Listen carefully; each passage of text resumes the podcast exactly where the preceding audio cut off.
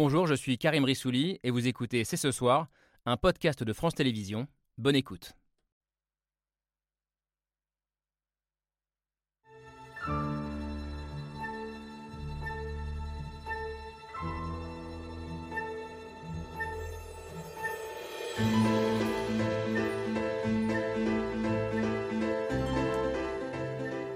Bonsoir à toutes et à tous. Soyez les bienvenus sur le plateau de C'est ce soir. Ali Bongo, le président gabonais, après le coup d'État militaire la semaine dernière à Libreville. Je suis Ali Bongo, président du Gabon. Et j'envoie un message à tous, à tous les amis que nous avons dans le monde entier, pour leur dire de faire du bruit. De faire du bruit parce que les gens d'ici m'ont arrêté, moi et ma famille. Ali Bongo, dernière victime en date donc d'une longue série de putsch sur le continent africain. Tchad, Mali, Guinée, Soudan, Burkina Faso et désormais Niger et Gabon. Sept coups d'État militaires en trois ans, la quasi-totalité en Afrique francophone. Une épidémie de putsch, pour reprendre les mots d'Emmanuel Macron, et des discours anti-français parfois très violents, appelant à couper le cordon avec l'ex-puissance coloniale. Alors comment comprendre ce qui se passe en ce moment sur le sol africain? La France mérite-t-elle, entre guillemets, d'être montrée du doigt ou est-elle un coupable idéal? Faut-il voir dans ces coups d'État un inquiétant recul démocratique ou au contraire une aspiration populaire? Enfin, assistons-nous au dernier soubresaut de la décolonisation ou au début d'un nouveau cycle dont la France serait désormais exclue au profit de pays comme la Chine et la Russie Nous sommes le mercredi 6 septembre 2023, c'est ce soir, c'est parti.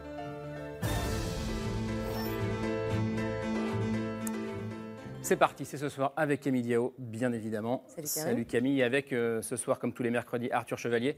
Bonsoir Arthur. Alors je le dis pour ceux et celles qui n'étaient pas avec nous en début de semaine, historien, essayiste, éditeur, et qui a rejoint l'équipe de C'est ce soir. Et ça tombe bien puisqu'il va être question de présent, mais aussi évidemment ce soir euh, d'histoire récente. Un autre historien, très belle transition. Euh, avec nous sur ce plateau, Pascal Blanchard, bonsoir. Bonsoir. Grand spécialiste du fait colonial, du rapport de la France à ses anciennes colonies. Vous avez notamment euh, récemment co-dirigé cette histoire globale de la France coloniale aux éditions Philippe Ray. Et vous dites qu'en ce moment, on vit un, tournant historique. Vous parlez de troisième mue de cette Afrique francophone. Vous vous direz ce que vous entendez par là dans, dans, quelques instants. Je disais à l'instant, la France mérite-t-elle ce qui lui arrive? C'est un débat qu'on va avoir ensemble ce soir. Bonsoir Gérard Haro. Bonsoir. Diplomate, notamment ancien représentant permanent de la France aux Nations Unies. Euh, pour vous, la France euh, n'a pas su rompre le cordon ombilical avec ses anciennes euh, colonies et vous appelez à mettre fin, je vais vous citer, à cette relation incestueuse, néocoloniale, qui favorise, selon vous, ce sentiment, ce ressentiment anti-français. La France, bouc émissaire idéal. On posera aussi la question à Lovarinel. Bonsoir, bienvenue. Bonsoir. chercheuse, spécialiste de la relation entre la France et l'Afrique. Vous avez aussi conseillé pendant plusieurs années le président et le président de l'Assemblée à Madagascar, donc vous connaissez bien aussi le terrain. et vous dénoncez souvent cette instrumentalisation de ce sentiment anti-français, justement, par des politiques ou par des militaires, euh, d'ailleurs, africains, qui eux aussi cèdent parfois aux sirènes du, populisme. Un sentiment anti-français, mais peut-être aussi un rejet de l'Occident tout court et de ses valeurs. Euh, selon vous, Niagale Bagaiko, bonsoir. Bonsoir. Bienvenue, merci d'être là. Politologue, spécialiste des questions de sécurité en Afrique de l'Ouest. Vous parlez-vous d'une lame de fond euh, militaro-populaire, en rappelant aussi, c'est intéressant, que cette partie du globe n'a pas eu de printemps démocratique, euh, d'où peut-être ce puissant mouvement révolutionnaire auquel on assiste aujourd'hui. Dans ce contexte, enfin, la France doit-elle en tirer les conséquences et abandonner l'idée d'un lien privilégié avec l'Afrique? Bonsoir Renaud Girard. À cette question, vous répondez Il ne faut pas quitter l'Afrique. Titre de l'une de vos chroniques il y a quelques semaines, c'était fin, fin juillet. Dans, le Figaro, vous êtes grand reporter et, chroniqueur international. Euh, vous dites euh, en gros, il faut, oui, il faut repenser la relation France-Afrique, il faut éviter l'ingérence politique et militaire, mais le pire serait d'abandonner l'Afrique aux Russes et aux Chinois. Ce sera aussi un point de débat que nous aurons ce soir. Merci à tous les cinq euh, d'être là ce soir pour ce débat qui s'ouvre avec le billet de Pierre Michel.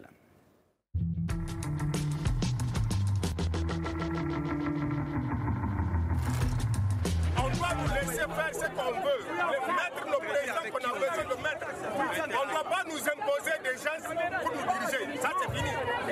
C'est un peu toujours les mêmes scènes, des ambassades attaquées, des drapeaux français brûlés. Au Niger aujourd'hui, avant ça au Mali et puis l'année dernière au Burkina Faso. Nous sommes remontés contre la France impérialiste, oligarchique, sauvage, barbare. Elle ne sait qu'assassiner. Merde à la France. Le message est plutôt clair, il est scandé dans la rue par des milliers de civils qui demandent une chose, la fin de la présence française dans ces pays du Sahel. La France n'est pas sur son territoire. Ici, ce territoire appartient aux Nigériens. Junte malienne, burkinabé, putsch au Niger. La France condamne absolument, avec la plus grande fermeté, ce coup d'État militaire contre un dirigeant démocratiquement élu. Contre une supposée ingérence française pour la fin du colonialisme. Et puis il y a le renversement d'Ali Bongo au Gabon la semaine dernière, la chute du symbole même de la France-Afrique.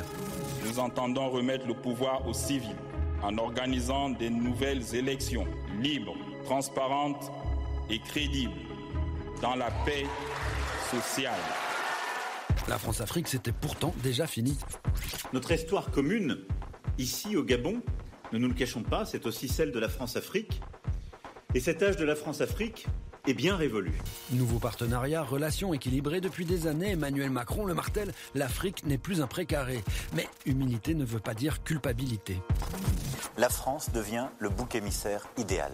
Il faudrait même, selon le président, que certains pays soient un peu plus reconnaissants. Si la France n'était pas intervenue, si nos militaires n'étaient pas tombés au champ d'honneur en Afrique, nous ne parlerions pas aujourd'hui ni de Mali, ni de Burkina Faso, ni de Niger.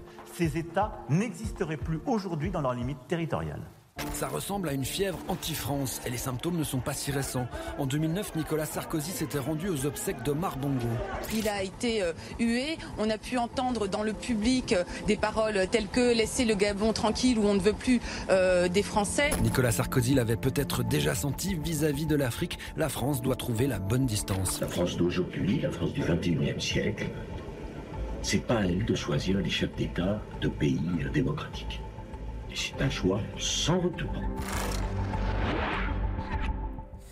Alors, Pascal Blanchard, il se passe quelque chose, euh, visiblement, euh, en ce moment. Est-ce qu'on parle de tournant historique ou pas euh, depuis quelques semaines? On, attendra un peu pour savoir si c'est un tournant historique, mais ça ressemble en tout cas un tournant historique. Ce serait le troisième en fait grand mouvement au poste décolonial. Il y a eu 60-90. C'est-à-dire une époque où en gros on laissait en place ce qu'on avait envie de voir en place et avant de parler à un moment de démocratie qui était le discours de la boule, qui a, quoi qu'on en dise, changé beaucoup de choses. Le discours de la boule de François Mitterrand en 1990. Exactement. en gros il conditionne l'aide à l'Afrique à euh, une démocratisation de ces pays. On va dire que le temps de la démocratie devait arriver et naturellement il arrivait aussi dans beaucoup de pays africains et il va y avoir un certain nombre de mouvements que certains vont échouer, d'autres vont réussir qui va amener, en fin de compte, là encore, trois décennies, encore l'histoire d'une génération. Et là, on sent que tout ça est balayé, ces deux premiers temps, pour un nouveau temps qui arrive dont personne n'est capable de nous dire, en fin de compte, vers quoi il va aller. Mais en tout mm. cas, on voit bien que dans beaucoup de pays, surtout sur la zone francophone, mais attention, pas que la zone francophone, il y a un tournant. Il y a un tournant avec des militaires qui arrivent en place, avec un nettoyage des chefs d'État qui sont en place, avec une volonté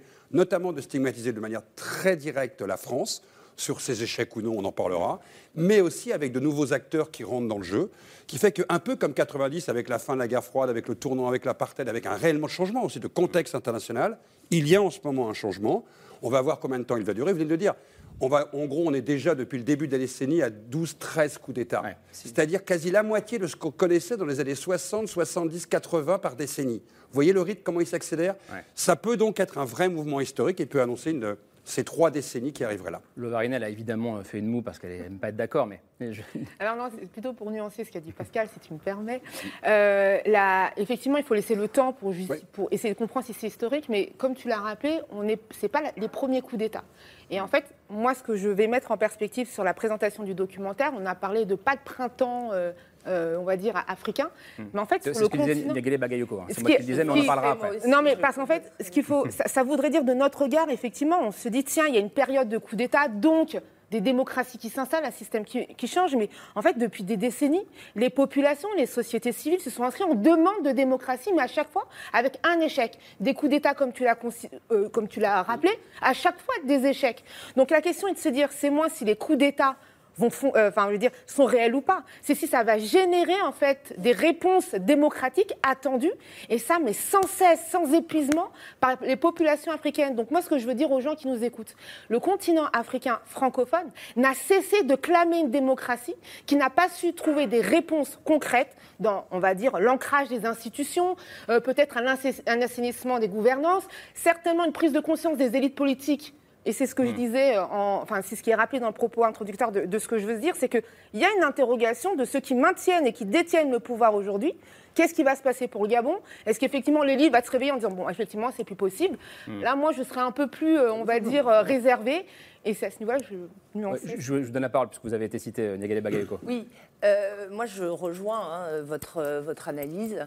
Moi, il me semble qu'aujourd'hui, on est en effet au début d'une troisième vague que je qualifierais de conservatrice et autoritaire, qui passe par, euh, en effet, euh, un moyen d'accès au pouvoir prétorien, mais très soutenu d'un point de vue populaire. C'est hmm. ça qui est euh, majeur. Au, à l'exception près, vous avez raison de parler de la zone non francophone. Il y a le cas du Soudan qui est complètement hmm. différent, mais qu'il faut prendre en compte. Mais donc c'est à la fois autoritaire, ça c'est vrai, mais populaire. Et populaire. C'est ça qui est extrêmement important. Hmm. Et en effet, on paye toutes les trahisons perçues par les opinions publiques de ce système démocratique et libéral qui s'est réduit à sa seule forme électoraliste, aussi bien euh, en fonction des injonctions de la communauté internationale que des manipulations auxquelles ont pu procéder des civils précisément. Gérard, est-ce qu'on est, est dans un temps, euh, je crois que c'est une formule de Lovarinel, de, de, digestion finale de l'indépendance, au fond? Moi, je crois que, excusez-moi, je veux d'abord, peut-être, euh, ce qui m'intéresse dans la présentation que vous avez faite,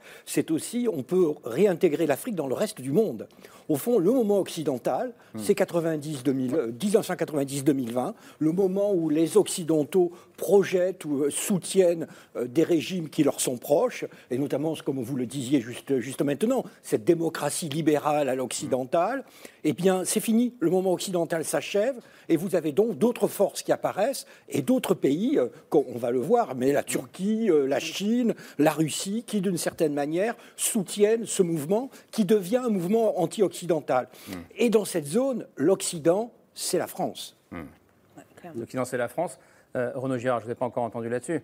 est-ce que ce qui se passe aujourd'hui, c'est effectivement un troisième temps, comme le disait Pascal Blanchard, et est-ce qu'on est en train de solder définitivement euh, cette indépendance, qui est, ces indépendances qui ont commencé il y a 60-65 ans maintenant Je crois que euh, l'Occident, euh, c'est la France, c'était pendant la guerre froide. C'était effectivement les Occidentaux, les Américains, avaient délégué la sécurité de l'Afrique à la France. La France était la puissance de référence militaire, militaire en termes de sécurité en Afrique et très respectée pour cela. On l'avait même vu intervenir dans l'ancienne Afrique belge euh, c'est-à-dire à, à, c'était à l'est du Congo en 1978, euh, où euh, la France avait été défaire militairement des mercenaires, des groupes de mercenaires qui rançonnaient les populations dans cette ville minière, qui avait donc rétabli l'ordre dans cette ancienne colonie belge qui s'appelait à l'époque le Zaïre, c'est aujourd'hui la République démocratique du Congo. Et puis la France s'est dégagée. Vous avez euh, raison de, parler de la conférence de Labo à laquelle j'ai assisté. C'est important, c'est-à-dire de dire voilà, maintenant euh, il n'y a plus de position Est-Ouest, hein, le mur de Berlin est tombé, etc. Et donc nous, euh, on change de logiciel. C'est ce qu'a dit Mitterrand à la Baule. Et ça, et ça, quand même, ça a quand même beaucoup changé. Alors, ce qui s'est passé, vous avez bien décrit là, c'est qu'il y a eu un faux espoir mis dans la France. D'abord, il y a eu une erreur dans la France et un faux espoir. L'erreur, que j'ai qualifiée de, pire erreur de politique étrangère de toute la Ve République, c'est l'intervention en Libye. Le changement de régime, c'est-à-dire qu'on fait comme les Américains, c'est néoconservateurs, on change le régime. Donc c'est le, le, fait de chasser Muammar Kadhafi du pouvoir, je précise. Voilà, hein. ça, pour chercher euh, à, l'initiative de Nicolas Sarkozy. À l'initiative de Nicolas Sarkozy, les Anglais et les Américains nous ont suivis. Pourquoi c'est une, une faute? C'est une faute parce que nous avons mis euh, euh, le chaos dans toute, dans, la Libye. Ce chaos n'est toujours pas résolu. Il y a eu, il y a encore il y a deux semaines, hmm. des, affrontements très meurtriers à Tripoli même. et puis, parce que ça a euh, répandu toutes les armes de Kadhafi à travers tout le Sahel et ça a mis euh, un, chaos, euh, ça, a armé les djihadistes en quelque mm. sorte. Et vous avez des groupes armés partout qui ont déstabilisé ces pays qui étaient nos amis, nos alliés. Tous ces pays étaient nos amis. le Mali, enfin tout, mm. la, Mauritanie, le, Tchad, le, Niger, le Burkina Faso, etc. Et ça les a complètement déstabilisés. Alors, on a fait une deuxième opération militaire après celle de Sarkozy. C'est Hollande, ça, s'est appelé Serval. On a essayé de réparer euh, les euh, conséquences de la première. Mm. Et puis nous avons fait une grave erreur, c'est que nous, nous sommes restés après. Euh, ça s'appelait Barkhane. Mm. Et alors là, ça donnait beaucoup d'espoir. Si les, les Français étaient là militairement, ils allaient évidemment rétablir la paix la, paix française dans tout cette. Et, et, évidemment, on ne peut pas, sur une zone de 5 millions de kilomètres carrés, avec seulement 5 000 hommes, rétablir la paix. Vous, vous, dites, vous, dites, pardon, vous dites on paye aujourd'hui euh, le fait d'être intervenu en 2013, d'être resté après. D'être resté après surtout. D'être considéré comme une puissance occupante. Frustration, un moment de frustration des habitants, des villageois, de voir qu'en fait la sécurité ne revenait pas. Ensuite, après la frustration, il y a eu la méfiance. Et aujourd'hui, il faut le dire, et vous l'avez montré, il y a le rejet. C'est ça ce qui s'est passé. Mmh.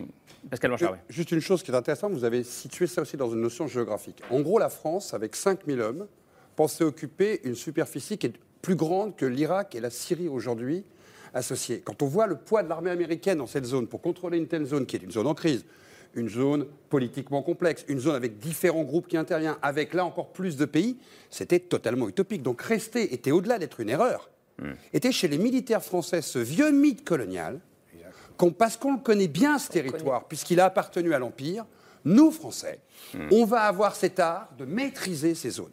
Hmm. Ce qui est à la fois une erreur de tactique militaire, premièrement. Deuxièmement, vous avez dit, dans l'opinion publique, ils se sont dit, ben, les Français reviennent, donc ils vont être au top. Ils vont mettre les moyens. Non, on n'a pas mis les moyens, parce que 5000 hommes, c'est pas suffisant. Donc il y a à la fois une sorte d'échec technique, si vous préférez, d'avoir maîtrisé ce qui était donc immaîtrisable.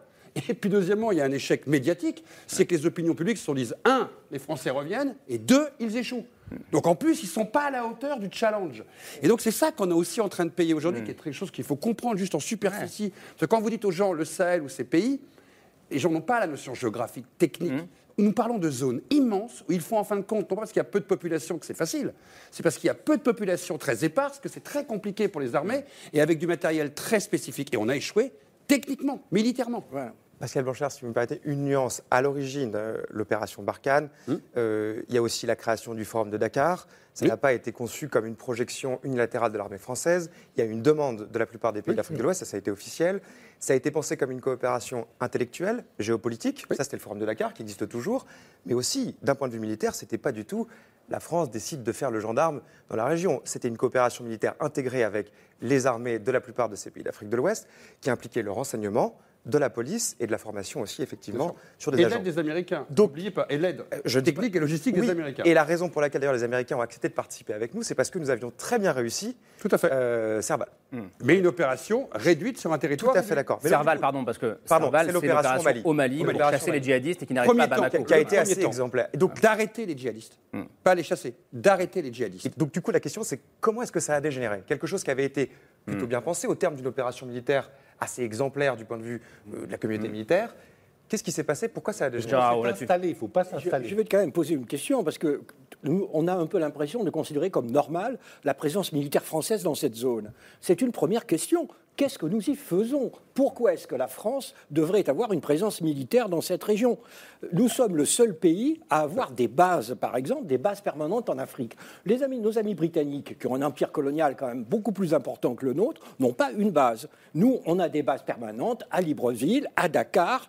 Nous avons aussi maintenant, nous avens des hommes au Niger. Il n'y a, a, pas de base anglaise dans les anciennes colonies. exactement. Il y a les Chinois à Djibouti. mais il n'y a pas.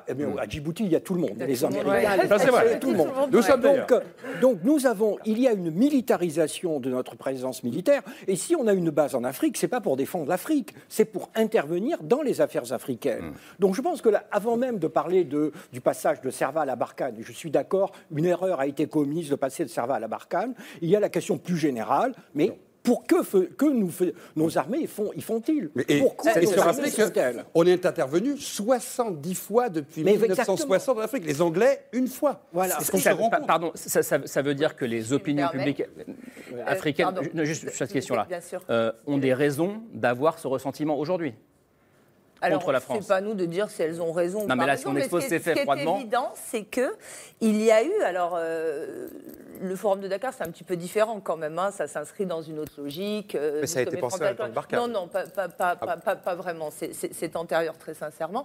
Mais euh, en, en, tout cas, ce qui est important, c'est que la France s'est présentée comme la nation pilote euh, de l'ensemble des initiatives au Sahel. Elle a été aussi à la manœuvre, par exemple, derrière le G5 Sahel. Oui, bien Ça, c'est très important de le dire. Elle a joué un rôle très important dans le déploiement, le soutien de la MINUSMA. Et c'est un échec collectif, en réalité mm. de l'ensemble des dispositifs institutionnels qui ont été mis en place. Et la difficulté, comme vous l'avez dit, c'est que ça a généré des attentes immenses mm. et qu'il y a un, scepticisme face à l'idée que la France n'a pas la capacité réelle hmm. à gérer la lutte contre le djihadisme. Mais c'est la même chose que sur tous les autres euh, terrains. Et au lieu aujourd'hui de dire que euh, les euh, partenaires ont failli, etc., je pense qu'il faut reconnaître que l'ensemble des acteurs, hmm. nationaux, internationaux, n'ont pas été en mesure de faire face à un nouveau type d'ennemi, que ce soit au Sahel ou sur d'autres terrains. Le paradoxe sur la France, juste une phrase là-dessus, le paradoxe sur la France, c'est que j'étais à Kinshasa quand le président Macron est passé. la jeunesse de Kinshasa, donc de la République démocratique du Congo, demandait, réclamait une intervention française contre le Rwanda, puisque le Rwanda, vous savez, euh, envahit euh, l'est du Congo pour, pour faire de la prédation sur les, réserves minières euh, de la République démocratique du Congo. Évidemment, Macron ne voulait surtout pas intervenir contre le Rwanda, surtout, après s'être réconcilié avec le Rwanda, mais il y avait une vraie demande et une vraie frustration. Donc, c'est pas la, France. On le voit, est rejetée aujourd'hui au hmm. Niger, on a vu les images, mais je l'ai vue, hmm. elle est demandée euh, elle est demandée au Congo parce que les gens se souviennent. Donc, donc, donc, il y, a une forme de paradoxe. je, je vous écoute, il y a quand même ne, partez euh, d'Afrique, vous n'avez pas grand-chose à faire ici, et en même temps, on veut que vous reveniez parfois. Ce n'est pas les mêmes raisons. Le cumul. Pardon, Allez-y, En fait, je crois qu'il faut faire attention. C'est-à-dire que le ressentiment qu'on a, enfin, que sur le continent euh, contre la France euh, ne se retrouve pas uniquement sur la question militaire. Il y a bien, d'autres sujets. Il ne faut pas oublier la question du franc CFA. Il ne faut pas oublier la question de l'aide publique au développement. Non, juste, pardon, parce que la question du franc CFA en, 30 secondes, c'est quoi le problème du franc CFA C'est cette monnaie, le franc CFA, qui serait gérée par la France et en fait qui déposséderait les pays membres de leur souveraineté hmm. et dont, en fait. qui est un résidu de cette France-Afrique. Qui est un résidu, qui est un symbole et qui aujourd'hui. Euh, euh, est, rejeté. Et, qui est discutable et qui est rejeté. Mais ce que je veux dire par là, c'est qu'il faut faire attention. Euh, l'armée, enfin, la, question militaire, c'est aussi la, version la plus visible et, la plus facile à attaquer.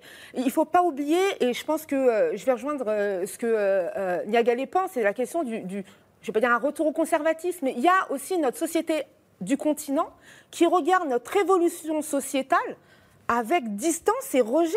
Euh, et nos valeurs, ne, je ne vais pas dire concorder à un moment donné, mais il y a eu des ruptures. Alors, on, parle très souvent de l'homosexualité, mais c'est aussi la libération de la femme, c'est aussi la question d'éducation. Donc, et puis, il y a des échecs économiques. Enfin, euh, il y, a quand même un éléphant ici dans cette salle. C'est la question de la pauvreté récurrente, où en fait, toutes ces populations-là ne voient pas un meilleur avenir. Et donc, et ça, c'est la faute de la France? C'est en fait, moi, j'essaie d'atténuer, c'est que comme toute, comme toute société, en fait, on cherche un ennemi.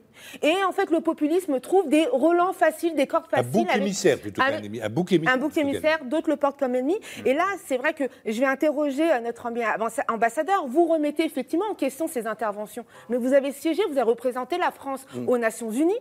Il faut le rappeler. Euh, j'ai pas entendu, et c'est le vrai combat en fait qui se pose aujourd'hui de manière idéologique au sein même de nos états-majors, au sein même de nos, de nos cellules diplômes, au sein même de nos, euh, euh, on va dire, départements Afrique en France. Il y a un vrai combat idéologique. Il y en a qui veulent rester pour rester parce que partir serait la honte. Et on considère que vous parlez, vous parlez militairement là? Militairement. pas que militairement. Et pas que. et que finalement les ouvertures de coopération n'existeraient pas parce que la seule présence pour être honorée en tant que France, ce serait maintenir effectivement le franc CFA. Ça. Et, ce qu'il faut comprendre, ce que j'essaie de dire, c'est qu'il y a au-delà aussi de la question africaine une difficulté de lecture de ce que nous, en France, on fait on veut, parce qu'en France, il y a aussi des courants qui se battent dans les couloirs pour essayer d'obtenir des arbitrages on va dire, lisibles. Et il y, a aussi une chose qu'il faut quand même dire, il y a eu un tournant en 2017 avec le discours de Ouagadougou du président de la République, qui a donné le sentiment qu'après trois présidents dont on pouvait douter qu'ils ouvraient une nouvelle voie depuis la boule, faisons simple,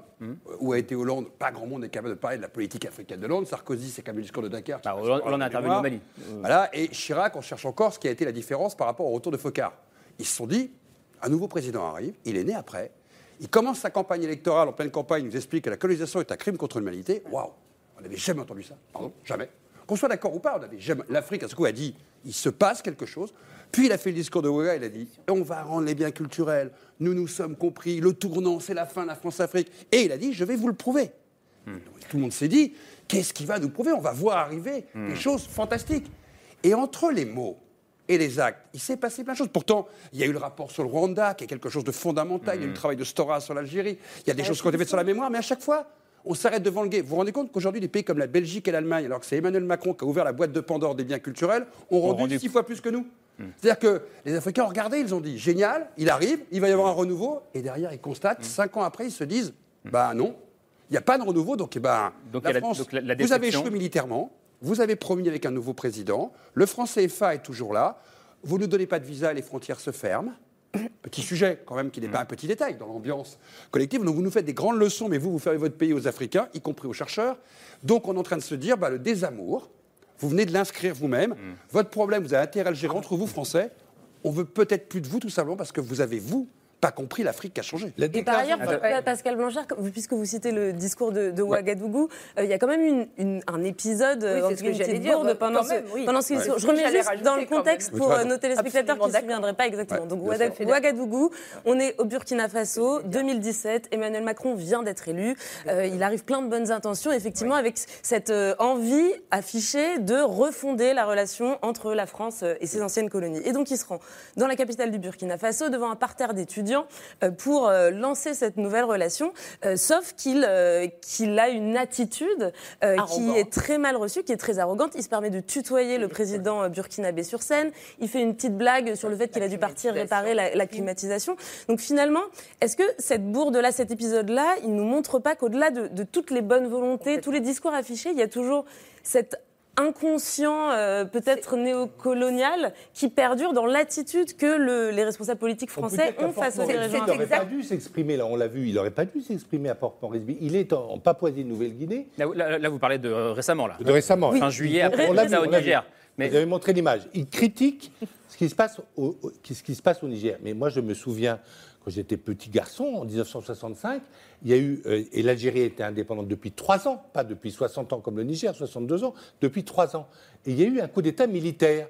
Un nommé Boumedienne a remplacé mm. Ben Bella, avec qui nous avions négocié les accords d'Évian. Mais est-ce que le général de Gaulle se serait permis de dire Attendez, c'est pas bien, les Algériens, vous ne pouvez pas remplacer mm. M. Ben Bella, avec qui j'ai négocié, par M. Boumedienne Le général de Gaulle ne s'est pas exprimé. Pourquoi pourquoi il s'exprime? C'est peut-être regrettable. Alors, on peut défendre effectivement euh, la démocratie, dire que les démocraties, euh, les régimes démocratiques réussissent mieux que les autres. Ça, c'est tout à fait sûr. Mais ne pas intervenir à Porte, Moresby, Papouasie, Nouvelle-Guinée sur les affaires de, Niger, je trouve ça. Euh, et, et puis, sur, sur Ouagadougou 2017 et sur l'attitude d'Emmanuel Macron. Oui, voilà. Non, c'est exactement ce que on a eu la même réaction. la difficulté, à mon avis, dans la politique africaine d'Emmanuel Macron, elle est double. D'abord, il y a une arrogance et un paternalisme qui lui sont incessamment reprochés. Ce qui reste en Afrique du discours de Ouagadougou, c'est malheureusement cette mention euh, de la réparation de la climatisation par le président burkinabé. C'est ce qui reste, malgré euh, toutes les annonces. Et il ne reste que ça. Et d'autre part, la, la, deuxième difficulté, euh, c'est les contradictions incessantes. Là où on a encore vu lors du discours de la conférence des ambassadeurs, où l'on affirme que l'on défend la démocratie, le président dit il ne faut pas reproduire les faiblesses qu'on a vu chez certains l'occasion des coups d'État précédents. C'est ce qu'il a dit pardon, fin, août quand il a parlé d'épidémie de putsch. Oui, mais pardon. Première réaction face au coup d'État au Mali en août 2020 une grande indulgence vis-à-vis de la junte, jusqu'au coup d'État dans le coup d'État qui survient moins d'un an plus tard. Grande indulgence, on peut relire hein. euh, les, déclarations d'Emmanuel Macron euh, au sommet de N'Djamena euh, en 2021. Et d'autre part. Pardon, mais, pardon, mais est-ce qu'on prend tout ou son contraire? Parce que si, non, non, pas du tout. S'il parle à au Niger, alors il ne le regarde pas. Non, il parle des faiblesses des autres, alors que ce sont des faiblesses de la France. Et la plus grande, à mon sens, est cette position incompréhensible vis-à-vis du Tchad, à la tête duquel a été placée une junte militaire, qui plus est dirigée de manière dynastique par le fils du président déchu. Et comment euh, critiquer les juntes au pouvoir ailleurs lorsqu'on affiche ostensiblement une telle proximité avec euh, le régime actuel de N'Djamena? On nous parlera de stabilité, mais les principes ne sont pas négociables. J'ai entendu, entendu déception, incohérence ici? Moi, je, deux choses d'abord, parce qu'on a un peu l'impression que tout est décidé à Paris. Il faut quand même se rappeler aussi le terrain. Et le terrain, c'est des populations qui doublent tous les 18 ans. Euh, c'est-à-dire que vous avez des pays, euh, le, Niger, ils étaient 4 millions et demi à l'indépendance, ils sont 26 millions aujourd'hui. Mmh. Donc vous avez des pays qui croulent sous leur population, vous avez des systèmes étatiques qui ne fonctionnent plus, des systèmes scolaires qui ne transmettent plus le français, par exemple. Le recul de la francophonie a, des a, aussi un certain nombre de conséquences. C'est cela aussi, au fond, le vrai problème, il est là. Mmh. Vous avez des, des pays qui font face à des défis de développement absolument gigantesques, et l'on peut reprocher à la France, parce que vous allez à Niamey, vous avez de partout les anciennes françaises. Hmm. Vous avez vraiment l'impression quasiment d'une ville provinciale de France, hein, euh, en termes de, économiques. Bon, on peut donc comprendre que ces populations se tournent vers la France. Deuxième chose, pour rebondir sur ce que vous avez posé, il y a aussi une réalité. Vous avez cité dans un, jour, un, un de mes articles où je parle de relations incestueuses. Vous avez aussi en France, c'est vrai, dans les milieux militaires en particulier, mais pas seulement dans les milieux militaires, vous avez toute une classe politique française qui considère qu'il y a une relation qu'elle pense elle-même amicale, voire affectueuse euh, vis-à-vis de l'Afrique. En tout cas privilégiée. Mais privilégiée et qui en réalité est une relation très, néocolo très néocoloniale. Moi je rappelle un jour dans une réunion interministérielle, j'avais dit mais arrêtez, toute l'Afrique c'est 4% du commerce extérieur français. Hmm. Toute l'Afrique, 4% du commerce extérieur français. Donc il y a quand même une importance. Et tout le monde m'avait regardé comme si j'avais dit une horreur. Et on est tombé à 2% aujourd'hui. Hein. Voilà. Ben, et, en même, temps, je lis aussi Renaud Girard, j'arrive au Varinel après, qui dit il faut rester en Afrique. Oui, alors il faut rester en Afrique. Pourquoi? Est-ce que c'est pas. D'abord parce qu'il faut assumer notre passé. Il y a une, il y a une relation amour-haine, euh, d'amour, enfin, une relation très forte. Gérard dit non, arrêtons de penser ça. Euh, euh, enfin, les Français et les Africains, il y a toute une littérature, il y a des liens très forts. il y a des aventures coloniales et il faut l'assumer complètement. Et, il y a la francophonie aussi quand même. Il y a la francophonie. Il y a de plus en plus d'écrivains africains qui rentrent à l'Académie française. Mmh. Tout ça est important liens culturels. Et pourquoi est-ce qu'on les renierait? Pourquoi est-ce que nous renierions nos, liens très anciens avec, euh, avec l'Afrique? Et puis, il y a aussi le fait que c'est seulement la Méditerranée qui nous sépare, que tous ces jeunes Africains dont Gérard Haro a parlé vont vouloir euh, euh, venir trouver le, le, prétendu Eldorado en Europe. Il vaut mieux effectivement avoir une politique de coopération pour faire en sorte que l'Afrique réussisse là où elle n'a toujours pas réussi, mais qui est très important, où elle peut réussir, c'est-à-dire dans l'agriculture. L'Afrique, des pays comme la RDC que j'ai cité, ou Congo-Brazzaville, importe de la nourriture, alors que c'est que c'est un miracle euh, géographique pour, euh, pour l'agriculture. Et donc, le, il faut aider effectivement le continent africain. Et la France ne fait pas que de mauvaises choses. Mais pour l'intérêt de, de l'Afrique ou de la Macron a mis en point une coopération, a mis au point une coopération avec l'Angola, il a eu raison, que de faire de l'Afrique et les aider pour ça une grande puissance agricole exportatrice, avec évidemment des problèmes d'énergie ben, euh, comme le barrage d'Inga euh, au Congo, avec aider aussi. Non, je, je, pense que le Varinel et Pascal Blanchard ne sont pas tout à fait d'accord, mais le Varinel d'abord. Oui, alors déjà, je pense que dans, dans, la réflexion, il faut un peu dépassionner le débat, qui est quand même une des, comment dire, des réalités de, dès qu'on parle de l'Afrique. Euh, donc, je vais retirer la question d'Emmanuel Macron par-ci, Nicolas Sarkozy par-là. Il, il y a le rôle, finalement, un chef d'État qui successivement maintient certaines postures. Et sur ce continent, où nous sommes présents, la lecture reste la même. Les choses ne changent pas. Alors, moi, je suis très contente de vous entendre parce que finalement, euh, vous existez ceux qui maintiennent cette existence française en disant il faut les aider, ces Africains. En fait, c'est exactement le discours que vous maintenez là, c'est celui qui agace et qui crispe. La question n'est pas de se dire si l'Afrique va bien ou va mal. On voit bien que c'est pas simple. Et eux-mêmes le disent, on l'a vu là dans, dans, ce que vous disiez tout à l'heure. Finalement, c'est un appel à stop. Cela est insupportable.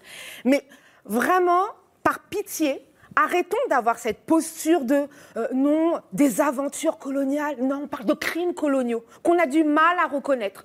Euh, on parle de et qu'on c'est parce y a du mal à reconnaître. On ne reconnaît pas. Il y a quand même des avancées, il faut le rappeler. Euh, moi, je suis très contente que la France a été pionnière sur la question de la restitution. C'est difficile, parce que je reviens sur ce qui a été dit et ce que j'ai ouvert. C'est les difficultés, et là on rejoint, et ça c'est un appel au secours des intellectuels français qui aujourd'hui sont dans les classes politiques et qui maintiennent encore des discours euh, coloniaux en disant que non, moi je suis pas néocolonial, mm. mais quand même, euh, cette Afrique a besoin d'assistance. Bah, n'a pas besoin d'assistance. C'est un discours colonial que vient de, de tenir. À mon sens, elle est perçue comme ça. dites-le, ne, que la France n'aide plus les pays africains. Dites-le, parce que le franc CFA, le franc CFA dont vous avez parlé, le franc CFA dont vous avez parlé n'est pas du tout un instrument impérialiste. C'est une facilité. Ça coûte très cher aux contribuables français. Il faut bien le dire ici. Il faut bien faire comprendre que le franc CFA, c'est un compte au trésor qui coûte très cher, qui garantit en fait les avoirs des pays africains. S'ils avaient leur propre monnaie, ils ne pourraient plus rien acheter. Alors, d'ailleurs, peu de, peu de pays ont tout à fait la liberté de sortir du franc CFA, et peu de pays s'avisent aujourd'hui de sortir du, du, franc CFA. Alors, si vous, vous pensez qu'effectivement, il ne faut plus qu'il y ait du tout euh, de, de, coopération française, mm. par exemple, à Madagascar, il y a eu beaucoup de, de coopération, par exemple, au moment de l'Ebola, etc il faut le dire. Moi, je pense que non. Pascal Blanchard.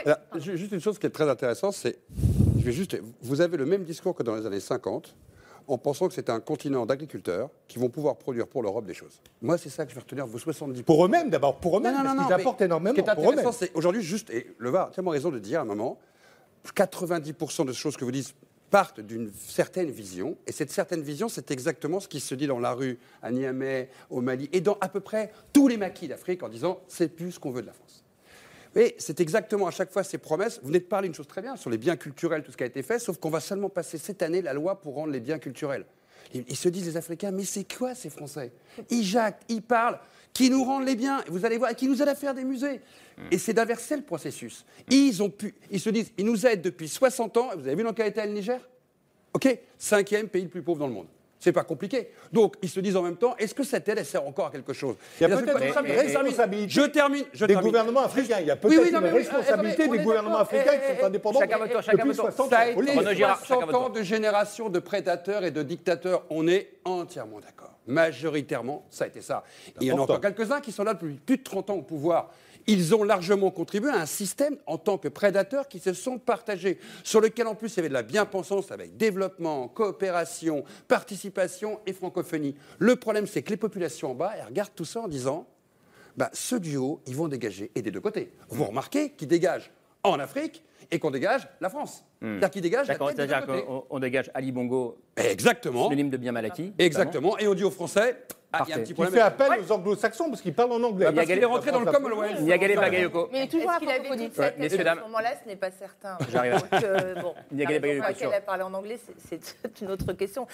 Moi, il me semble qu'il est très important de se rendre compte que justement, euh, ce réflexe qui tend à présenter euh, l'Afrique comme sous un mode victimaire finalement, mm. comme ayant besoin de l'assistance internationale ne concerne pas que la France.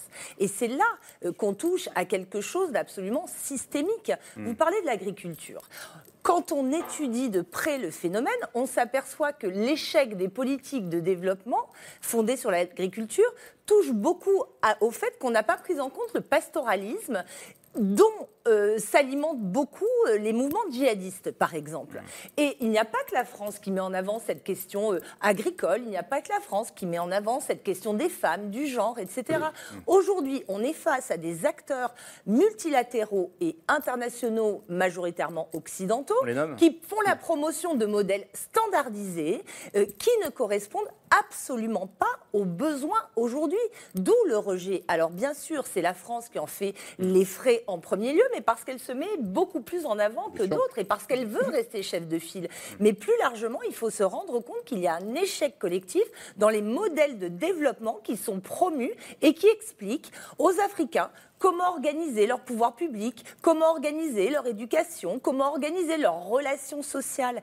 Et c'est ça qui devient insupportable sur le continent euh, aujourd'hui. Gérard, vous êtes d'accord avec qui Oui, non, moi, je, voudrais. Euh, je pense que ce débat montre aussi la nécessité, justement, de dépassionner la relation entre la France et l'Afrique. On a du mal, là. Voilà. Mais il faudrait normaliser les relations entre la France et le Sénégal, comme le Sénégal est un pays indépendant un pays indépendant qui a le droit de choisir sa politique, ses chefs d'État, et nous devrions avoir une coopération avec le Sénégal comme nous l'avons avec le Kenya ou comme nous l'avons avec le Ghana. c'est ça que nous, c'est ça que nous ne savons pas, ce que nous ne savons pas faire. Hmm. Les Britanniques, eux, de nouveau, je me réfère aux Britanniques, c'est quand même un immense empire colonial avec l'Afrique, ils ont une relation apaisée. Ils n'ont pas ce genre de problème que nous sommes en train de, de Qu'est-ce qu'ils ont fait mieux que nous dans le processus de, décolonisation des Britanniques Ils ne sont pas intervenus militairement déjà. D'abord, au fond, ils sont partis, ils sont partis sans, sans, regarder derrière eux. Exactement. Voilà, ils, sont, ils, ont, dit voilà, c'est l'indépendance. Ils sont partis en claquant la porte. alors que, que, nous, vous savez, moi, j'ai assisté à des réunions, à des réunions assez souvent, à des réunions entre chefs d'État euh, français ou ministres français et africains francophones. On ne sait plus qui est français c'est la relation est, comme je l'ai dit, incestueuse. Hmm. Les gens se tutoient. L'Africain connaît mieux la vie politique française que le Français. Euh, il dit ah oui, et puis moi je vais aller passer le week-end à Paris. je vais rencontrer euh, Jean-Paul ou Jacques. Vous voyez, il y a une sorte de, de, création. Alors humainement, c'est assez chaleureux. Hein. C'est tout le monde est là, on se tape sur le ventre, mais c'est pas ça les relations internationales. Ce sont des pays indépendants que nous devons traiter comme des pays indépendants. Hmm. C'est assez intéressant parce que à l'origine, la France-Afrique le mot a été employé la première fois en 1945, hein, pas journaliste, euh, Jean Piot dans l'Aurore. Et euh, il a employé ce mot pour essayer d'imaginer ce que pourrait être la relation de la France avec ses anciennes colonies. Et il a tout de suite comparé évidemment au Commonwealth, ça va de soi. Donc euh, l'échec est là, c'est sans commune comparaison. La France-Afrique, dans le même temps, ça n'a jamais été une doctrine officielle. C'est un mot qui a traîné. Euh, dans la science politique, dans la géopolitique, dans les ministères éventuellement, mais personne n'a vraiment. Mm. Les seuls qui parlent de France-Afrique, c'est ceux qui prétendument veulent y mettre un terme. Mais est-ce que justement la plasticité du concept en tant que tel n'est pas ce qui en fait à la fois son vice et sa force? C'est-à-dire que on continue à maintenir une influence, alors d'abord sous une Union africaine, puis sous une communauté, et puis on résiste à l'indépendance, et puis on continue à cultiver une sorte de doctrine souterraine, entre guillemets, qui veut qu'à la fin, eh ben, la France gagne à tous les coups. Pas si souterraine que ça. Focard, est déjà là en 59, au moment de la communauté. Il en est le secrétaire général. Il échoue avec la communauté, qui sera le rêve gaulliste d'arriver à sauver les meubles, et ça ne marche pas. Il est déjà en place avec la coopération, dont je vous rappelle qu'elle est créée avant les indépendances. Mmh. Et c'est déjà Focard. Donc vous dites, elle est déjà symbolisée. Jacques Faucard, c'est le monsieur Afrique. C'est le monsieur Afrique de De Gaulle, qui est après resté le monsieur Afrique de Boucault, que Chirac fera revenir, mais après, le fils de Mitterrand sera juste le double de Focard. Hmm. Papa m'a dit, c'est comme ça qu'on l'appelait, il va faire, après Guy il va faire la continuité. Ce qu'il faut se rendre compte, c'est que le système de la France-Afrique, il est à la fois très concret. Il n'y a pas besoin de le théoriser. Tout le monde a compris dès 59 comment ça allait se passer. Hmm. On va rester là-bas quels que soient les moyens. Et quand le Gabon dit non, j'aimerais bien être un département français, on lui dit non, vous n'avez pas compris la nouvelle règle du jeu, vous êtes un État indépendant, mais on va s'occuper de tout. Et on signe les accords de coopération. Lisez les accords de coopération, vous avez parfaitement compris ce qu'est la France-Afrique. Et on est encore, je vous le rappelle, avec les mêmes accords de coopération, notamment militaires ce qui a été créé dans les années 60. Donc cette France-Afrique, on a compris en termes de business ce qu'elle voulait dire, Elf Gabon, on a compris ce qu'elle signifiait au niveau politique, on a compris, vous l'avez dit, avec les amitiés très partagées et très proches, on l'a compris en fait quand avait quelque chose, c'est un jour Mitterrand qui a dit cette phrase incroyable, ne vous inquiétez pas, rien ne va changer. c'est ça la France-Afrique. Parce que par exemple, par exemple euh, vous savez, Brazzaville, hein, sur le, fleuve Congo, euh, c'était la capitale de la France libre. Hein. et euh, le Congo était indépendant. Et puis ensuite, il a décidé euh, de renvoyer les Français pour euh, adopter euh, les, Chinois, le marxisme, etc. Est-ce que la France a fait une intervention militaire pour C'est une des très rétablir... que Focard n'a pas fait. Voilà, C'est une des très très rares. Hein. C'était sous Focard et Focard ne l'a pas fait. Et alors, ce qui s'est passé, c'est qu'ensuite, il y a eu, après, au Congo-Brazzaville, il y a eu des élections, puisque c'était la mode, les élections à la démocratie prêchées par Mitterrand. Sassou Nguesso est parti, qui s'est rapproché depuis de la France. Au début, il était mmh. pro-chinois, il s'est rapproché de la France. Il est encore là. Il, est encore là. Il, est parti. Il, est parti. Il est, parti et il est, il est ensuite, ensuite, il est euh, revenu. Enfin, il a voulu se présenter aux élections. Il a eu une guerre. Et qui l'a aidé Ce ne sont pas les soldats français qui l'ont euh, aidé, ce sont mmh. les soldats angolais. il reste d'ailleurs très lié avec les Angolais. Quand le Cameroun, on peut dire, est-ce que le Cameroun, c'est France-Afrique? Je ne suis pas si sûr. J'ai alors, si vous prenez le Cameroun, vous n'êtes pas sur le meilleur exemple. Hein. J'ai repéré, repéré, que le président Paul Biya, qui a 90 ans, président camerounais, qui n'a pas, qui, pas beaucoup voyagé, mais il est quand même allé au sommet de Poutine à Saint-Pétersbourg. Ça prouve que. Non, mais ce que, en fait, ce, que, ce que dit Renaud Girard aussi, ce que j'entends, c'est OK, on peut partir, mais est-ce que les Russes ou les Chinois, ce sera mieux que nous? Alors, en gros. En fait, c'est tout le sujet. je ne pense pas que ce sera mieux. C'est de la responsabilité des pays souverainement de décider si, pardon, ils réussiront ou pas. Exactement. Nous, déjà, déjà ça c'est le premier point. Ensuite, sincèrement, euh, il y a la question de la France-Afrique, il y a aussi des affaires pénales derrière qui ont été jugées. Ce n'est pas un mythe, euh, on va dire, euh, de chercheurs ou d'élite. L'Angola Gate, Total Finel, voilà, c'est des réalités qui ont. Tu peux en raconter bien. Oui, voilà. Et, puis, et puis ce qu'il faut rappeler, et moi, merci d'avoir mis la question de Madagascar sur la table. Madagascar était membre de la zone France CFA.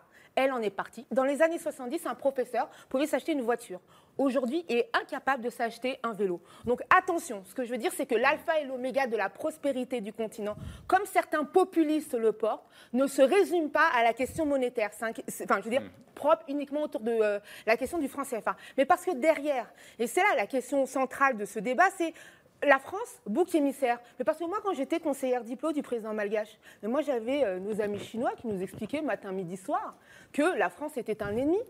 La Russie, pareil. Nos amis américains, sur le continent africain, il faut en rediscuter. Les hmm. seuls qui jouent le jeu, étonnamment, ce sont les Britanniques. Hmm. Jamais la question coloniale n'est sur la table. Nos amis espagnols et portugais, jamais la question coloniale n'est sur la table. C'est que la France aussi, dans sa diplomatie, a du mal à remonter effectivement certaines ambiguïtés euh, d'amitié apparentes. Parce que derrière, quand vous avez un drapeau, euh, pardon, un logo AFD euh, adossé sur un pont. Agence française du développement. Oui, merci. et puis avec un, un, drapeau européen, ben, en fait, c'est la France qui pilote aussi les choix stratégiques d'appui à, à, ces, à, ces, à, ces, budgets nationaux. Et puis, derrière, Enfin, il y a aussi un autre sujet, et là je rejoins peut-être sur ce qui est dit, ou plutôt pas assez dit, les gouvernances en tout cas sur le continent, sont aussi très, on va dire, euh, euh, enclavés, euh, nécrosés par des systèmes de clans, de mafias, où finalement la bonne gouvernance, ça les agace. Parce qu'en fait, un résultat démocratique où la population s'exprimerait peut-être n'irait pas dans leur sens à eux. Donc, il ne faut surtout pas réduire la responsabilité des États propres. Mmh. Mais par contre, il ne faut pas, et c'est vraiment le sujet, en tout cas, que nous, en tant que Français, quelle est notre, notre capacité à réinterroger notre propre politique. Et quand tu dis à raison qu'on est aujourd'hui obligé de voter une loi, mais c'est parce qu'en fait les administrateurs des musées bloquent. on est d'accord, faut le dire.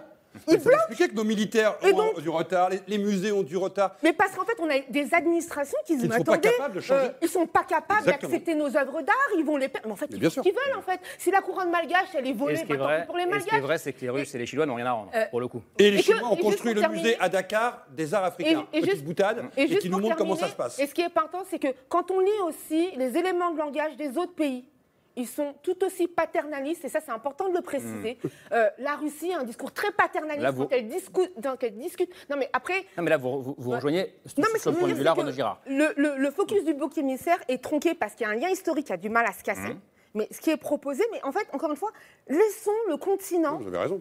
Ils décider ont le droit. souverainement. Et ça, en fait, dans la tête des Africains, ce n'est pas clair de notre côté. Mmh ce qui est important, c'est de se rendre compte que les Africains, euh, que ce soit les États, que ce soit euh, les euh, populations, sont des acteurs et ne sont pas des sujets. Vous allez dire, sont des adultes, mais, c'est quasiment non, ça. des acteurs. Non, non mais c'est quasiment oui. que les Français les regardent comme des adultes, en tout cas. Le monde, plus comme que, des que le monde les regarde de cette façon-là. Et ce dont on s'aperçoit aujourd'hui, ce qui est décrit là, c'est que les partenariats ont été multipliés depuis de très longues années. On se rend compte aujourd'hui qu'il y a des relations très approfondies qui ont été développées par les gouvernements africains dont on pensait qu'ils étaient dans une relation d'exclusivité avec la France, mais ce n'est absolument pas le cas. Le Gabon, c'est un très bon exemple. Il a adhéré au Commonwealth l'année dernière il parle en à anglais quand il a besoin qu'on vienne l'aider. De, Paris, ça c'est le premier élément. D'autre part, je pense que l'un des euh, effets euh, indirecte des erreurs de la France euh, au Sahel, en Afrique de l'Ouest et en Afrique plus largement, c'est son isolement croissant par rapport à ses partenaires européens qui deviennent des, des compétiteurs en réalité, qui cherchent aussi à exploiter en partie ces déboires. Et l'on voit très bien à la faveur de la crise du Niger euh, que notamment l'option militaire euh, d'une intervention de la CDEAO n'est soutenue par aucun des autres partenaires. Il mm. y a eu quelque chose qui s'est cassé aussi dans la diplomatie française au niveau européen en ce qui concerne la relation avec l'Afrique. Au deux points, je pense que euh, pour euh, essayer justement de partir sur un nouveau pied, euh, c'est un peu, peut-être un peu, je suis un peu obsessionnel là-dessus, mais je crois qu'il faudrait rapatrier nos soldats. Hein, une fois mm. pour toutes, nous n'avons pas à y être. Tous nos soldats tous nos soldats. Il y a, enfin, il y a évidemment. Djibouti, voilà, non, mais sauf Djibouti, tout, tout, le monde est à Djibouti. mais, euh, Libreville, euh, Dakar. Pourquoi avons-nous des soldats là-bas? Abidjan. Voilà, Abidjan. Deuxième chose, il faudrait peut-être, on n'en parle pas assez, que les Français essayent d'étudier quels sont leurs intérêts. Quels sont nos intérêts dans cette région? Je l'ai dit, contrairement à ce que pensent les Africains, ce ne sont pas des intérêts économiques. Hmm. Nous n'avons aucun intérêt économique. Donc, parce que nous sommes un nain économique, dit. Non, on est arrivé à 2% à peu près de l'économie, donc c'est plus grand-chose. Oui, 4% pour toute l'Afrique, et pour l'Afrique sahélienne, c'est vraiment minime. C'est vraiment minime. Deuxièmement, question du terrorisme. Aucun attentat n'a été préparé dans la région du Sahel. Bien sûr. Et c'est une question européenne. Aucun attentat qui, a, qui a touché la France. Voilà, aucun qui a touché, qui a menacé. La France et l'Europe n'est préparé n'a été, euh, n'a été au Sahel.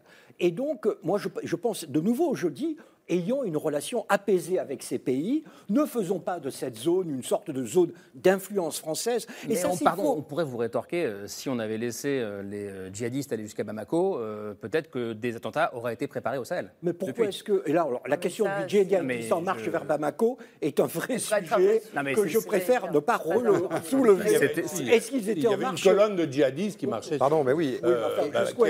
Et la demande était claire de la part du gouvernement. Ça a été une demande. Non, mais c'est pas la France qui est arrivée, ça a été une demande. C'était une incise, mais bon, faire. On comprend plus rien, on comprend plus rien. Non, mais euh, de nouveau, c'est une vraie question. Mais si le, alors là, je vais choquer tout le monde. Mais si le Mali devient une république islamique du Mali, ça regarde les Maliens. Nous ne sommes pas le Zorro, nous ne sommes pas le Zorro des relations internationales, arrivant dans un endroit en disant non, mais vous faites, pas. Vous faites fi de la demande des gouvernements. Comment En l'occurrence pour le Mali, vous faites fi de la demande du gouvernement. Ça, c'est pas une illusion de la France. je, suis tout à fait d'accord avec vous sur le fait que la présence française militaire, il est évident que ça crée beaucoup plus de confusion et d'injustice Mais dans le cas du Mali, dans le cas du Mali, comment On peut très bien dire non. Oui, on aurait pu quand même depuis le gouvernement. Pardon, mais d'accord. Là, je parle de l'intervention. Pardon, vous êtes tous d'accord avec ce qu'a dit Gérard Oui. Si le Mali devient une république islamique, c'est pas notre problème. Non, si le Mali devient une république islamique, c'est notre problème et c'est le problème de tout le monde entier. On l'a bien vu avec ce qui s'est passé en Syrie. Ça devient un problème international. Ça veut donc dire que la question, elle se pose. Non pas en termes de non-problème. Elle se pose en termes de logique internationale. On l'a vu sur l'Afghanistan avec le retrait des Américains, donc on n'est pas non plus les seuls à échouer. Ça nous fait du bien à un moment de regarder le monde comment il se passe. Les Américains sont partis comme des tout petits, ayant perdu en Afghanistan et ont remis les talibans au pouvoir. Est-ce que nous, nous avons le droit d'être critiques des Américains? Oui, ils ont mis une pagaille, comme vous l'avez très bien dit tout à l'heure, sur la Libye aussi. Et ces pagailles-là font partie d'enjeux internationaux et de responsabilités internationales. Le problème, c'est que la France a voulu y répondre personnellement, intuiter et toute seule. La question d'une république islamique au Mali avec des djihadistes, ce serait un problème de l'Europe notamment, fondamental, mais de l'Europe. Parce que nous, Français, nous devons. là, je suis pas. Mais si. Alors pourquoi on, est en, pourquoi on est en Ukraine alors pourquoi Ça veut dire quoi On arrête d'intervenir dans d'autres pays Attendez, attendez, non, non. D'abord, l'Ukraine, c'est un intérêt géopolitique français. C'est pas un intérêt idéologique. C'est notre continent, c'est notre sécurité. Et pourquoi l'Afrique pourquoi est à 14 km de l'Europe Ce n'est pas une préoccupation d'ordre démocratique Non, non. Excusez-moi. D'abord, le problème de notre intervention militaire, c'est que lorsqu'il y a des soldats occidentaux, nous unissons contre nous toutes les, les dynamiques locales. C'est-à-dire tous les groupes locaux s'unissent contre nous, alors que si nous partons, eh bien, c'est le retour des dynamiques locales. Vous connaissez mieux que moi. islamique vous, connaissez mieux, vous connaissez mieux que moi le nord du Mali. Vous savez qu'il y a des Touaregs 40%, des Songhai, des morts, toutes des, populations qui ont leur propre. Et à peu près une dizaine de groupes terroristes et sans, sans, compter les trafics, les trafics, de, les trafics de drogue. Mais pourquoi serions-nous les gendarmes? J'ai pas dit gendarmes, justement. On, reste, on reste là-dessus. Pour rester dessus, c'est que euh, il faut quand même rappeler aux Français qui nous écoutent, et moi euh, j'ai du mal à dire qu'il fallait intervenir ou pas, je ne vais pas revenir sur l'histoire, on a des soldats français qui sont morts, Exactement. on a des familles endeuillées, il faut penser à elles quand on dit facilement, il ne fallait pas intervenir. Moi j'ai un peu de mal à ça. Par contre, si aujourd'hui, avec cette nouvelle, cette nouvelle gouvernance malienne, il est question effectivement qu'elle devienne un califat, ça sera de sa responsabilité. Et là, j'ai un peu de, on, va dire, de, de nuance. Hein. Non, mais attendez, j'ai un peu de nuance dans le sens où vous avez effectivement représenté la France aux Nations Unies. Vous savez aussi que 70% des interventions et des discussions aux Nations Unies parlent de l'insécurité en Afrique parce que c'est un sujet international. 90%. Merci. 90%. Ce que je veux dire par là, c'est qu'il faut nuancer finalement qui est en pôle position. Et la France, de manière assez étonnante, regardez, on a parlé de la Libye, mais la Libye, c'est aussi un mandat euh, des Nations Unies. Euh, les Chinois et les Russes ont voté. Dans la mémoire collective du continent, La France, Ils sont abstenus. seule- Les Allemands seule- aussi. Oui, non, mais pardon, excusez-moi. Dans la mémoire, la France est intervenue seule Cette et- abstention, ils sont capables de voter contre. On l'a vu à plusieurs reprises. Et que l'abstention, et on voit d'ailleurs dans les débats de chercheurs que c'était bon, on y va, mais sans vraiment dire qu'on y va. Ce que je veux dire par là, c'est que dans euh, l'imaginaire collectif, ce n'est que la France. Parce que derrière, tout ce dont on a parlé, en fait, avant, n'a pas été rompu. Et donc, pour recommencer, il faut changer. Et moi, je suis d'accord avec vous. Il faut arrêter avec ce, ce- ce- ce- cette obsession militaire à vouloir rester. Parce qu'il y a d'autres schémas. Et moi, le seul discours que je veux dire, c'est qu'il n'y a pas, on va dire, euh, une séparation entre la France et le continent. Et il ne faut pas qu'il n'y en ait. Pourquoi? Moi, je suis une binationale. On a aussi des Français qui ont un, un lien euh, avec ce continent et qui ne veulent pas rompre, mais qui sont très critiques avec cette politique. Et finalement, ce c'est moins le cas avec les Britanniques, c'est moins le cas avec les Américains, les Chinois et les Russes. Donc, on a aussi cette particularité humaine qu'il faut gérer. Ça revient sur les questions des visas. Parce qu'on a une politique Mais- migratoire qui est aussi très difficile et, complexe- et Mais- compliquée à expliquer. Et juste pour terminer là, c'est qu'il faut faire attention dans nos prises de décision. Euh, en fait, bien souvent, moi j'entends, hein, on peut être de bonne foi, mais il y a un discours et en fait la forme, elle tue le fond. Hmm. Et il y a une question de forme qui n'est pas euh, en fait rompue et que Mais- vous l'aviez dit, Mais, mais voilà. je voudrais juste quand même qu'on reste sur, sur ce- sur le fond. Pour le coup, je ne l'ai pas entendu là-dessus, sur ce qu'a dit Gérard Haro, ce qui est très C'est intéressant. une question fondamentale. Voilà, La question C'est- de est-ce que c'est notre problème ou pas qu'il y a un califat, une république islamique au Mali? Non, mais déjà, c'est- c'est euh, quand il même- faut remettre les choses à leur dans un place. On contexte mondial pas- de lutte contre on- le terrorisme. On n'en est pas euh, à euh, avoir un califat Non, on n'en est euh, au plus, Mali. mais on ne oui, sait pas. Non, mais si on, on- on regarde la situation aujourd'hui, il y a deux problématiques. D'abord, la guerre qui est en train de reprendre avec le Nord. C'est ce qui obsède Bamako, qui commence à qualifier les groupes armés du Nord de terroristes, justement. Donc, euh, il faut faire très attention aux confusions qui sont utilisées par les acteurs eux-mêmes. Et d'autre part, il peut y avoir un État islamique, une république islamique qui ne soit pas instaurée par des groupes djihadistes armés violents. Il faut regarder la place de l'islam politique. Et c'est sans doute ce qui est en train de se profiler dans la sous-région, c'est-à-dire des États gérés de manière prétorienne par des militaires avec un fort soutien populaire et des sociétés qui sont gérées par des acteurs religieux de type conservateur, proches des courants salafistes. Et ce ne sera pas la victoire par les armes de l'islam politique, mais euh, sa victoire au niveau des sociétés. Et ça nous ramène à la question qu'on se posait en début d'émission. Est-ce qu'on est à l'aube d'un nouveau cycle historique, ce que vous avez qualifié de, de vague Conservateur. conservatrice Et, et l'islamisme fait partie de ce conservatisme aussi. Et, et ju- justement, à ce propos, je voulais, je voulais conseiller la lecture d'un- d'un d'un papier passionnant qui est paru dans Le Monde euh, début août, qui est signé euh, Achille Bembe, qui est un philosophe, grand philosophe camerounais. Euh, son papier s'appelle les, les putschs en Afrique de l'Ouest annoncent la fin d'un cycle qui aura duré près d'un siècle. Alors, il n'aborde pas du tout la question de, de l'islam, mais selon lui, ce nouveau cycle historique qui commence se caractérise par un nouveau modèle politique euh, qui est en train d'essaimer en Afrique et qu'il euh, qu'il qualifie de néo-souverainisme. Et lui, ce qu'il dit, c'est que c'est un modèle politique qui, à la fois, se réclame du panafricanisme, des héros de, la libération et de, de la décolonisation, mais qui, en réalité, euh, se est en rupture complète en fait avec les, idéaux de l'époque. Lui, ce qu'il décrit, c'est, euh, on, l'a un peu dit, une tentation autoritaire, euh, des visions très nationalistes, euh, un culte de l'homme fort, donc qui légitime aussi les putschs euh, militaires, le recours à ce bouc émissaire que, peut être l'Occident en général ou la France plus précisément.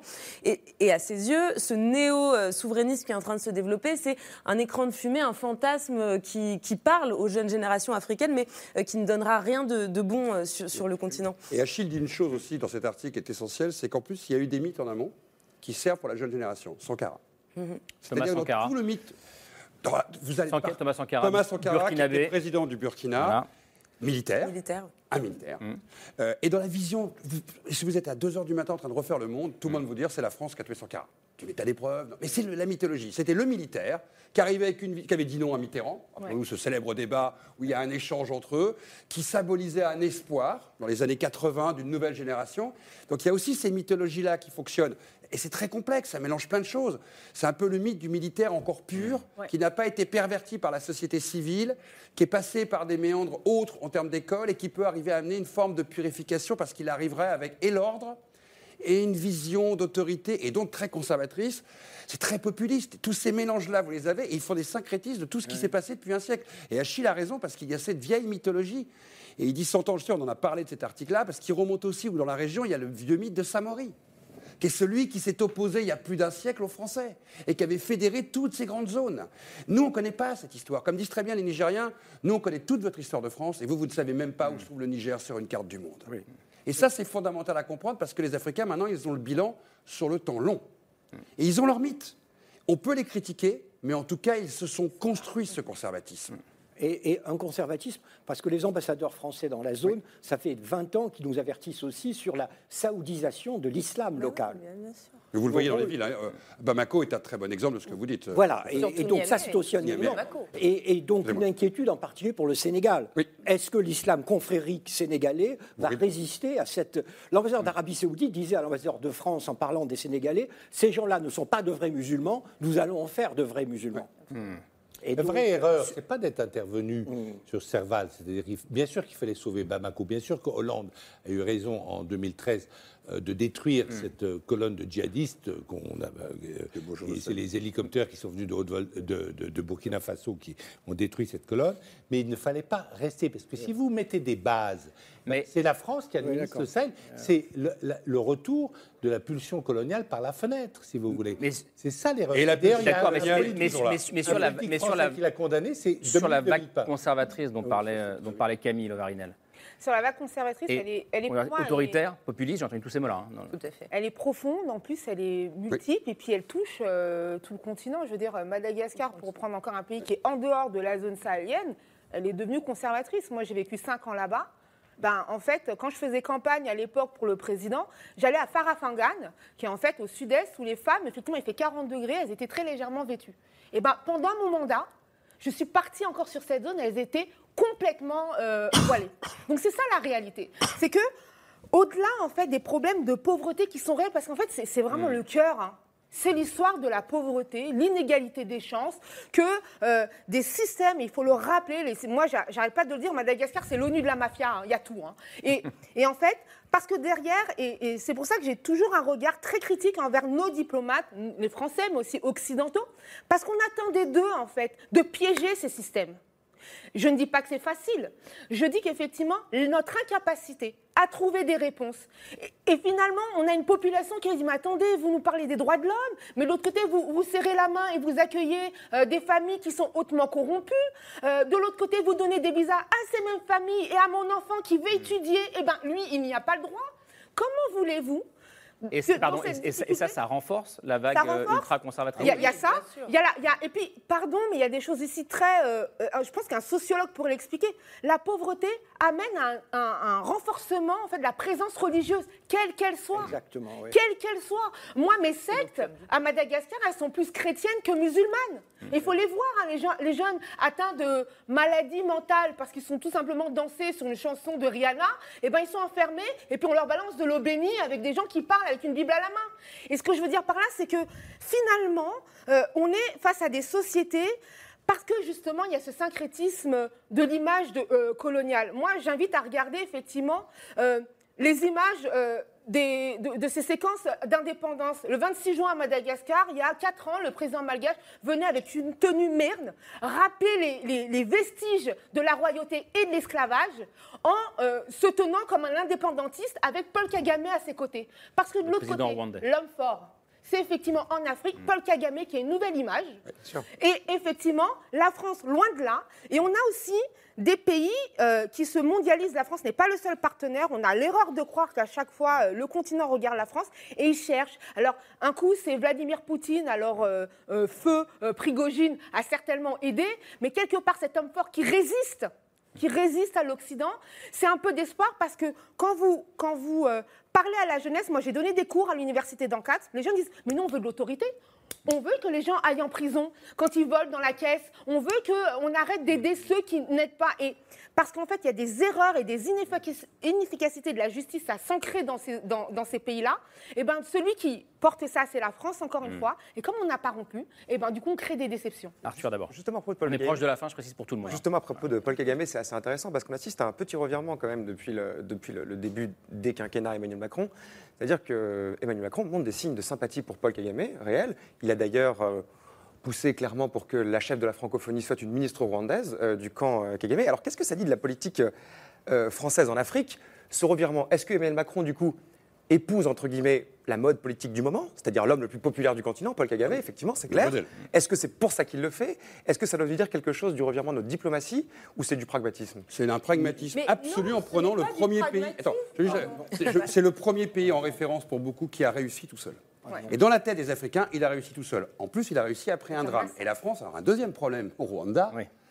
c'est qu'elle a derrière elle une accusation de génocide. Vrai ou pas, on va pas en débattre. D'autant plus contradictoire. Voilà. Mais il fallait à tout prix pour Emmanuel Macron à la fois de ne pas perdre cette image en miroir qui est fondamentale pour les Africains de quelqu'un qui a réussi malgré et sans les autres, et à côté, donc fort, en plus perçu comme un homme fort, puissant, et à côté, faire oublier notre histoire, qui était devenue post-coloniale, ah celle-là. Non, mais vous avez le droit.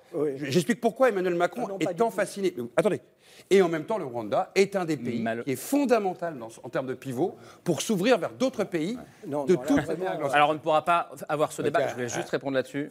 Très rapidement. Non, moi je pense qu'on reste justement face à une contradiction. La France et plus largement les partenaires occidentaux sont face à un choix, faire de la réelle politique comme le font les autres puissances, ou continuer à avoir une politique étrangère fondée sur des valeurs.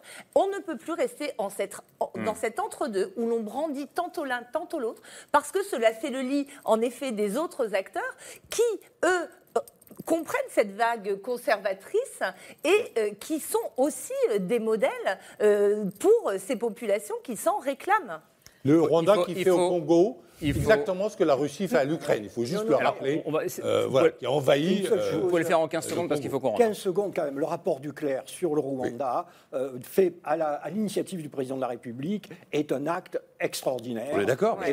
Et, c'est il va dans ce sens. Et non, mais c'est ça qui domine la politique française vis-à-vis du Rwanda. Hein. Merci. Et ça, c'est un gros Pascal. Non, non, non. Merci, merci. Vous avez été, vous avez été super. Soyez-les jusqu'au bout. Non, Renaud Girard. le Congo. Renaud Girard. Renaud Girard, on vous retrouve dans les colonnes du Figaro. Merci beaucoup. Merci Léo Varinel. Merci Niagale Bagayoko. Merci Gérard Haro. Euh, et pour vous, Pascal Blanchard, je rappelle euh, votre euh, histoire globale de la France coloniale que vous avez co-dirigée aux éditions Philippe Ray. Merci. C'est ce soir, revient demain. Ce sera vers 22h40 avec Arthur Chevalier, avec Camille Diao aux commandes. Merci à vous pour votre fidélité. Ciao.